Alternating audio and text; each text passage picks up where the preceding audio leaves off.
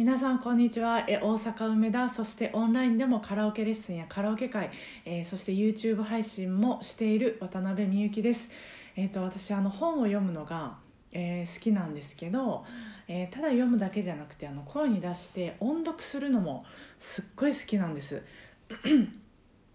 やっぱりあの声を使って何かをこ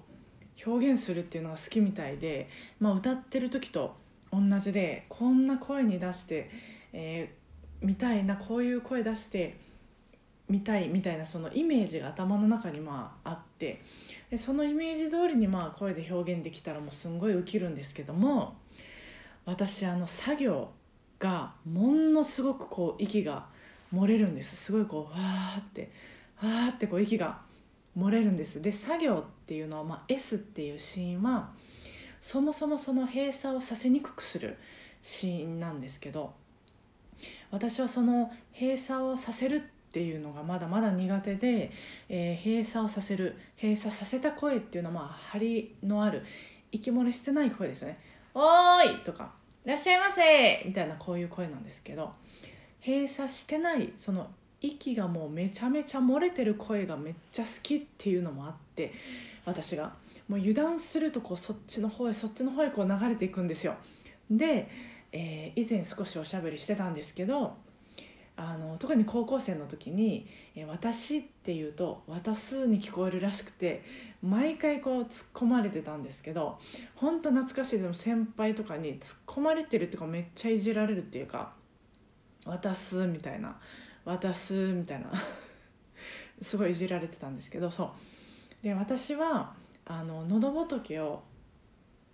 えー下げ気味喉仏をこうまあ下げて、えー裏声っぽく喋るんです。で逆に言うと、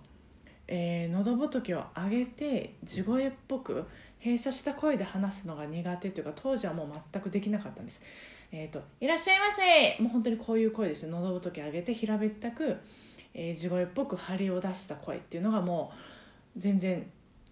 できなかったんです。で私の C の母音の「い」ってその喉仏の位置をこう上げやすくで地声も、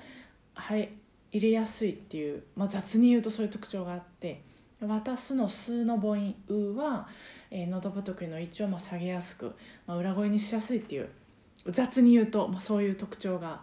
あってで、えー閉鎖させにくくする「えーさ」まあ「さ」っていう子音の影響もあって「えー、と私」「いい」を言おうとしても「えーまあ、い」とか「し」って言おうとしてもすっぽく、えーなってたんだろうなと推測してるんですけどそうそれでごめんなさいガチャガチャ言ってます。それであの作業問題に戻るんですけどやっぱりその音読してて、えー作業の言葉が続くと何にも考えず喋るともう息がダダ漏れになるんですよね。であのまあ昨日も昨日だったかな？昨日ですよね。もうなんか昨日ですよね。そう。あのマイブームで、まあ、大好きな五味太郎さんの絵本を読んでて、えーその中のワンフレーズその中にあったのが「伝えることもしますし」っていうこう一行があったんですけどそうこのあの寿司のとこ。寿司。今まだマシですけど 意識してるのでもう最初読んだ時ってもう息の音がボーボー鳴ってるだけみたいな感じやったんですよ。でその時に、まあ、こういう時はあの角田博之先生に教えてもらったあの閉鎖筋の力を高めるシーン、えー CH に変えて何度か 言ってみるんです。だから寿司だったらチュチですよね。で何度か言ってみてチュチチュチチュチチュチの感じで寿司って言ってみるとお息漏れしなくなっていい感じになるんですよ。本当面白いですよね。でやっぱりなんか今思いっきり大きな声で歌えないのでこういうのもまあボイトレになるし